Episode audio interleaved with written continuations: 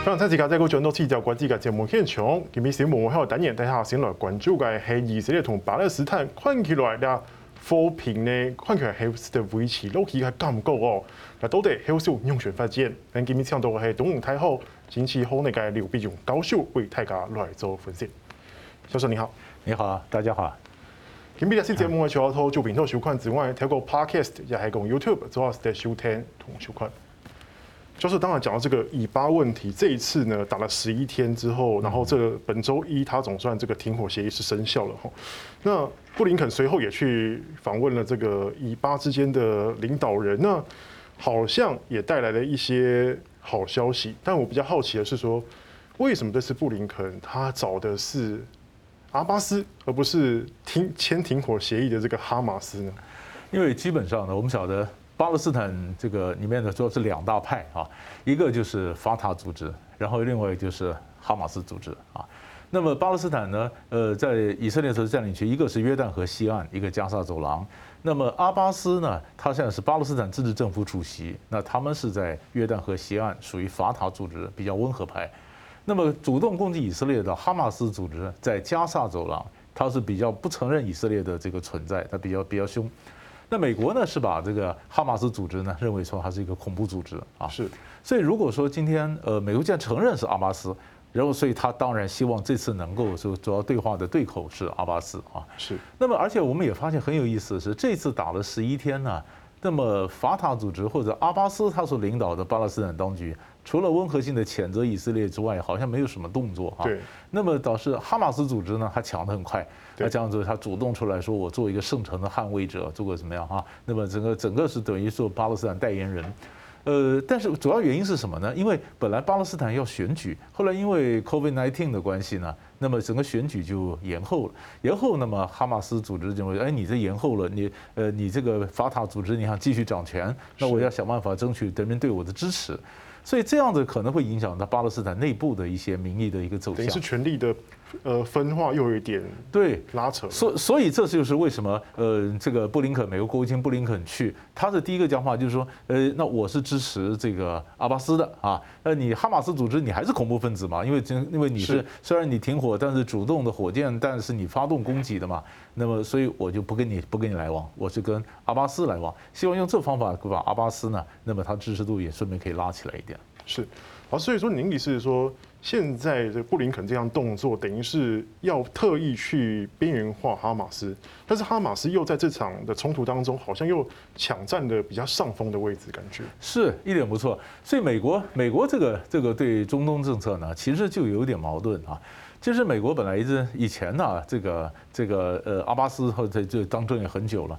以前每次美国跟巴勒斯坦一谈判，谈了以后，后来呢回来国内都不赞成啊，国内有不同的意见。美国就是说，那你要民主化，民主民主支持你，你谈的人家才会支持你啊。所以阿巴斯就说好，那我们就是举行选举。就没想到一选举选出来，哈马斯选赢了。哈马那次哈马斯选赢了，所以美国说糟糕，怎么选出来一个恐怖组织呢？呃美国又不认账了，不认账，那巴勒斯坦因此而分裂。所以哈马斯组织本来应该他应该在巴在这个约旦河西岸的在在拉马拉城，他应该是是变成巴勒斯坦政府的这个这个当权者嘛。然后后来就被又被赶到加沙走廊去了。所以美国从来就就不跟这个呃哈马斯组织打交道，因为你是恐恐怖主义嘛。而且美国你晓得很支持以色列，那以色列呢？哈马斯组织又动不动就说要要把以色列给完全的消灭掉，是美国更不可能在这种情况下跟哈马斯做什么样的一个交往。所以这就是为什么他呃想就是想办法去边缘化或者不理哈马斯的一个原因。对，但是哈马斯这次的冲突算是算是拉高他的声势吧？哎，一点一点不错，一点不错，因为这一次这一次你晓得这一次整个冲突的一个原因呢？哈马斯找到一个很好的一个立足点啊，主要是他说，我是一个阿克萨清真寺的捍卫者，我是一个呃圣城呃东耶路撒冷的捍卫者。那这些名义打出来以后，哎，阿拉伯世界呢也就不不得不支持他。呃，你你就算没有真正的支持，嘴巴也要表示支持，因为你讲的这个东西是非常高大上的一个一个一个一个一个一个口号。对，所以他把他自己的整个支持整个拉上来，这是实话。是。老师，那这样子哈，这次布林肯当然他为这个以巴之间带来一些，哎，感觉好像是礼物的东西了哈。第一个，他对于以色列强调美国立场，支持以色列正当的做一些自我的防卫。嗯，然后第二个部分，他对巴勒斯坦的部分，他讲说，哎，我们将重开这个耶路撒冷的领事馆，能够有更多的交流。然后他也诶尽力促成这个所谓的两国方案的实行。老师你怎么看哦？美国这方面来做是两边不得罪，还是希望跟两边都有一个关系的重启？对，这个也很有意思一件事情啊。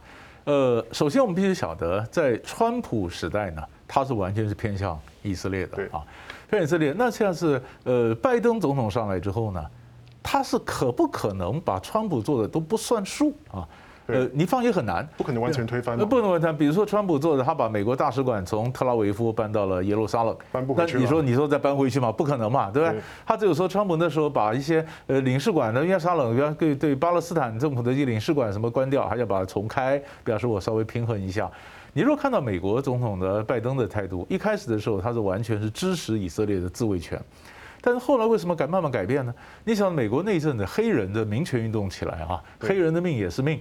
那些黑人就表示说，哎，我们在美国被白人欺压，就好像巴勒斯坦人被犹太人欺压一样啊，所以他们这个这个份这个势头呢，也转到说支持巴勒斯坦。那民主党内部的左派。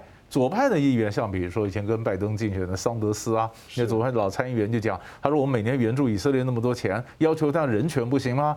好了，不管是美国内部呢，慢慢就开始有一些支持巴勒斯坦的声音出来，所以拜登的这个政策就开始就开始调了，是调了之后，从来支持以色列的呃这个自卫权，后来变成说我们是那么希望鼓励支持他们这个停火，但他讲支持停火，没有要求停火，是他台面下在跟巴勒斯跟着犹太人去去在往。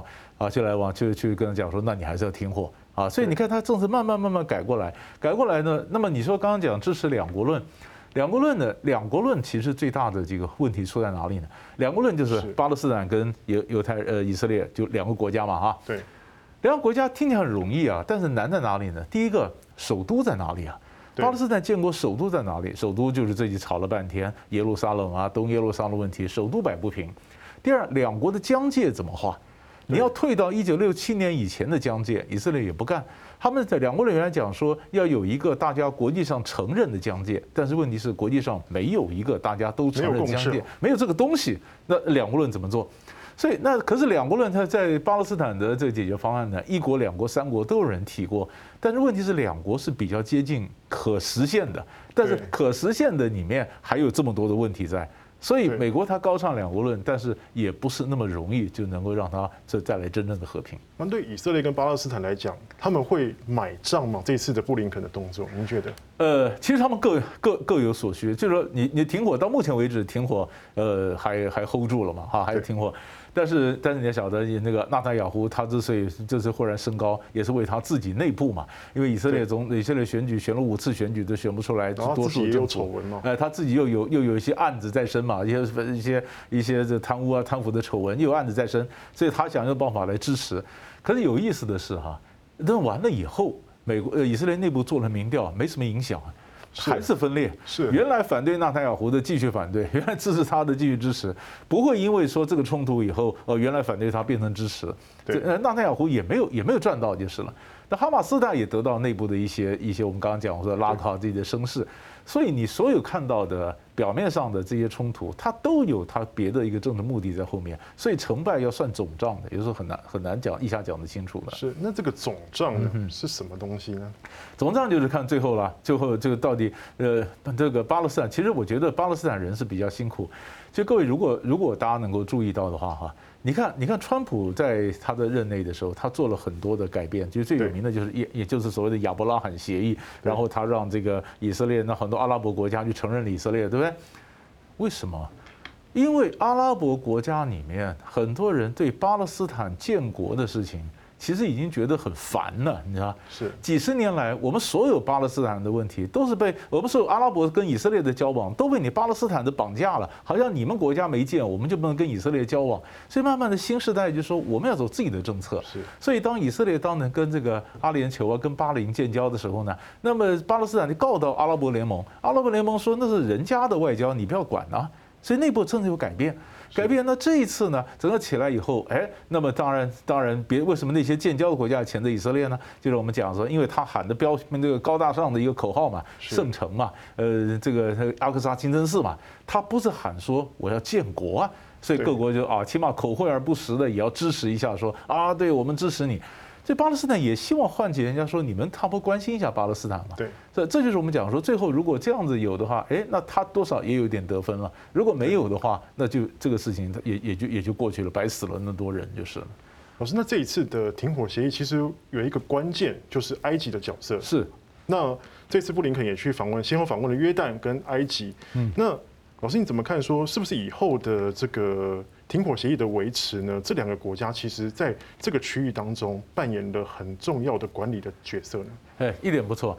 因为如果就地图来看的话呢，约旦它管的，我我们常常讲西岸，西岸那就是约旦河西岸。那约旦河东岸在哪里呢？呃，就在约旦嘛。所以约旦是管的是约旦河西岸这块嘛。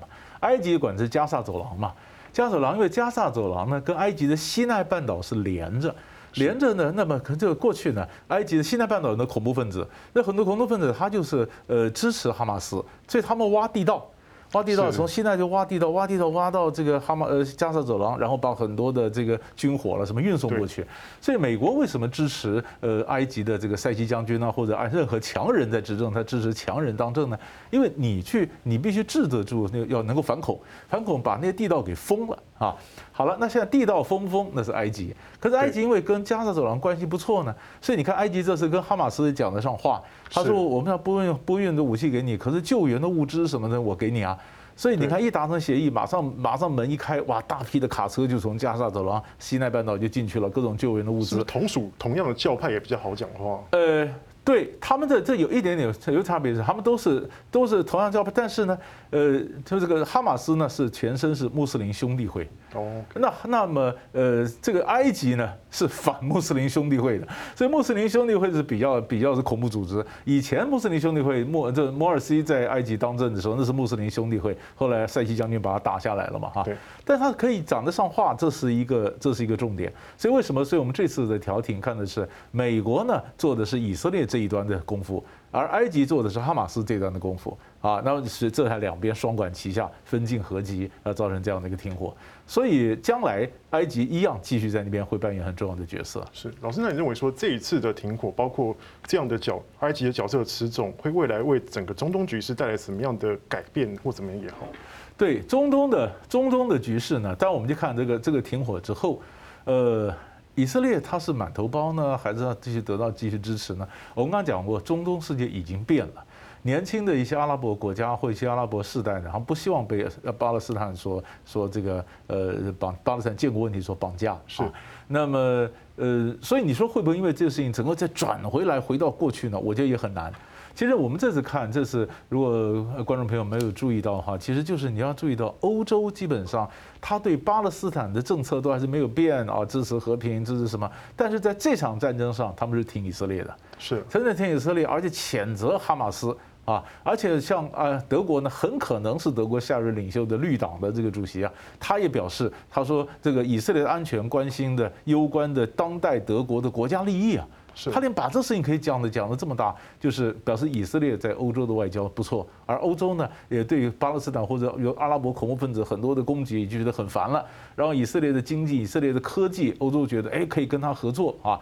所以以色列还是有得分的，所以你说这就是为什么当年川普抓到这个势头，他说我想改变整个中东政策，原因在这里。好了，那你说像拜登上来，就算不能那么偏以色列，你怎么再扭转这大的势头很难。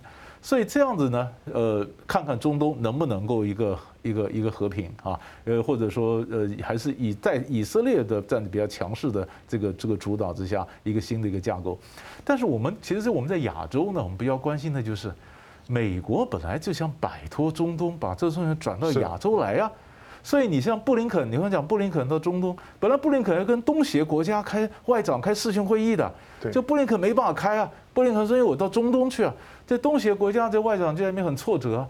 搞半天是，你还是转不出来，转不到亚洲，所以一下子有别的危机发生了，美国重点又跑回到中东去了，所以这才是我们这亚洲国家要看的。我们一方面看中东情势，一方面看它怎么联动影响到亚洲的情势。是，好，老师，那我们先休息一下。而且会下大家继续过来关注啦，怕俄罗斯用国家力量抢回航机的事件。